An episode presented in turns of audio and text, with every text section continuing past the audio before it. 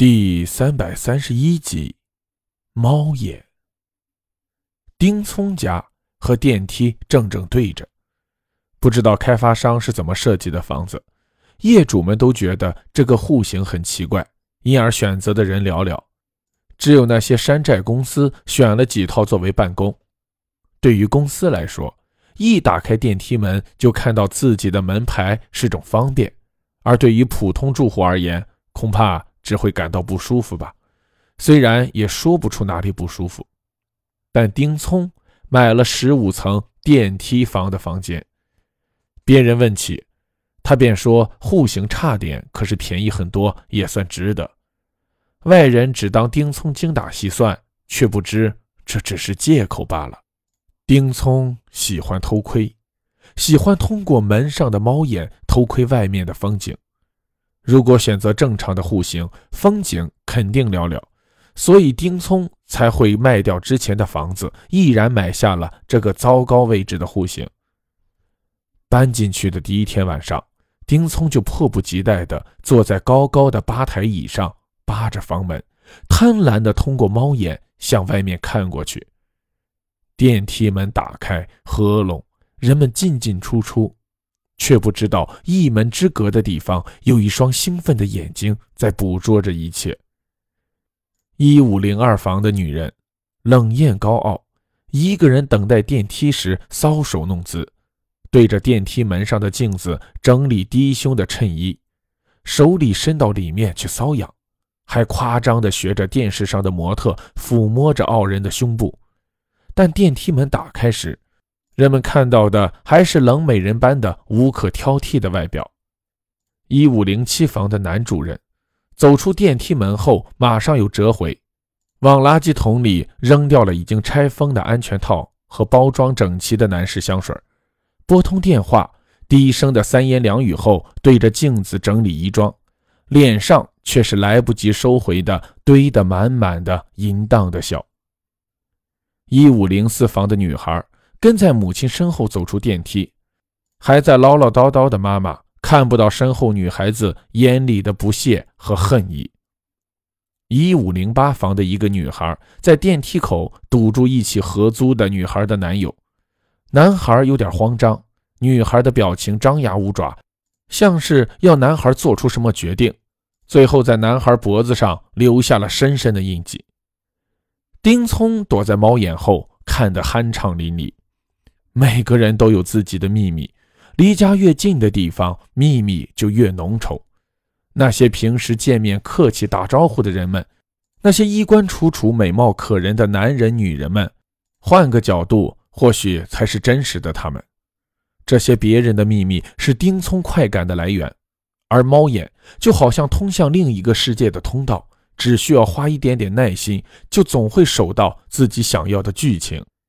丁聪在业主论坛申请了 ID，隐晦地把秘密贴在大家面前。偷窥者若无人倾听，那是将多么寂寞！想象着那些当事人们或者更多人们在看到这些帖子后对号入座，然后深深藏起心里的恐惧和猜测，那种感觉让丁聪满足极了。他就好像是幕后看透一切的操纵者，享受着手中紧握的小小秘密。来打破别人生活的平静。如果不是发生那件事，丁聪也许还会乐此不疲地继续偷窥，也许还会变本加厉地想出更难以想象的招。那天，丁聪还是早早回家，开始每天的娱乐。可能是论坛里那些帖子让人有点神经紧绷，今天并没有被丁聪看到什么有趣的节目，可以说。已经很久，丁聪都没有看到过有趣的节目了。耳朵捕捉每次电梯打开门前时的提示音，捕捉一门之外隐约的脚步声，然后急切的窥视，失望的离开。不知不觉到了晚上十点三十五，又差不多到了睡觉的时候。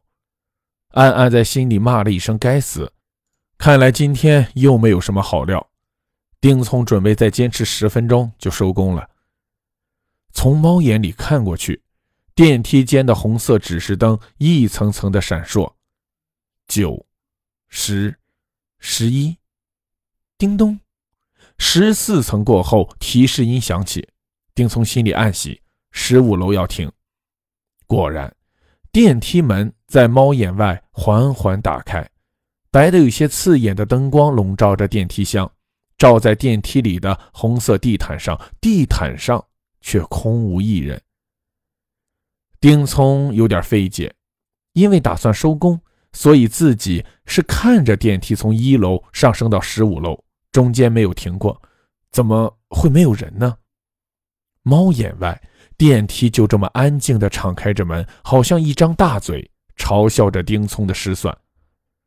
这鬼电梯，怕是又失灵了。丁聪嘀咕了一句，一脸失望地准备离开猫眼。突然，猫眼那边一团黑暗。丁聪揉揉眼睛，再次扒到猫眼上往外看，还是一片黑暗。像是有什么东西遮住了猫眼，门外有什么呢？应该什么也没有才对呀。偷窥者丁聪不敢再从猫眼往外看，跟诸多心理轻微变态者一样，丁聪属于内心阴暗却胆子很小，躲在暗处的窥视既满足了他不耻的变态，又能给他很好的保护，一直以来都是这样，但今天似乎有些不同。就在丁聪躲在门后，缩在猫眼下，心理斗争要不要打开门的那几秒，他的耳朵捕捉到门外有动静，沙沙沙，像是电梯门不停的在开合。一五零一的门轻轻打开，丁聪故作镇定的咳嗽了一声，然后探出身子。对面的电梯门依然停在十五楼，中了邪似的关门。开门，关门，开门，好像有什么人站在电梯口，阻止电梯门的正常关闭。但在丁聪眼里，这层楼只有他一个活物和眼前那个失常的电梯。就在丁聪犹豫着要不要去看看电梯出了什么问题，消防楼梯传来一串脚步和细碎的人声。丁聪想闪回房间。一扭头，却和刚刚步行上楼的一五零八房的一对小情侣打了个照面。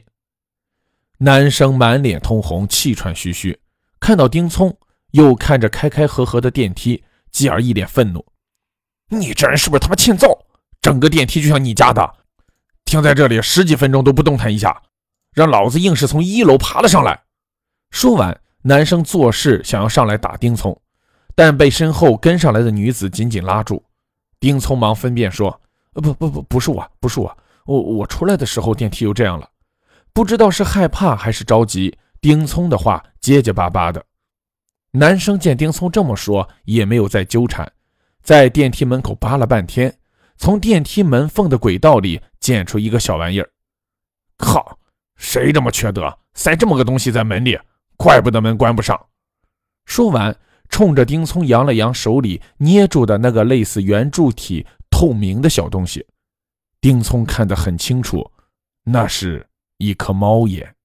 愣愣地站在电梯间，丁聪耳边还响着那对小情侣的对话：“哎呀，我还以为是什么神神鬼鬼的灵异事件，原来是颗猫眼。你那脑子想什么都能想到灵异事件去，这也不怪人家嘛。隔壁一五零七号那家女主人不是……”自杀，正正躺在医院抢救呢，说不定是她心有不甘回来了呢。好好的，干嘛想不通自杀呀？我也不清楚，好像是在什么论坛上看到有人说她老公在外面找女人吧。丁聪看着已经拿走了猫眼，但是门还开着的电梯，吓得瘫软在地上。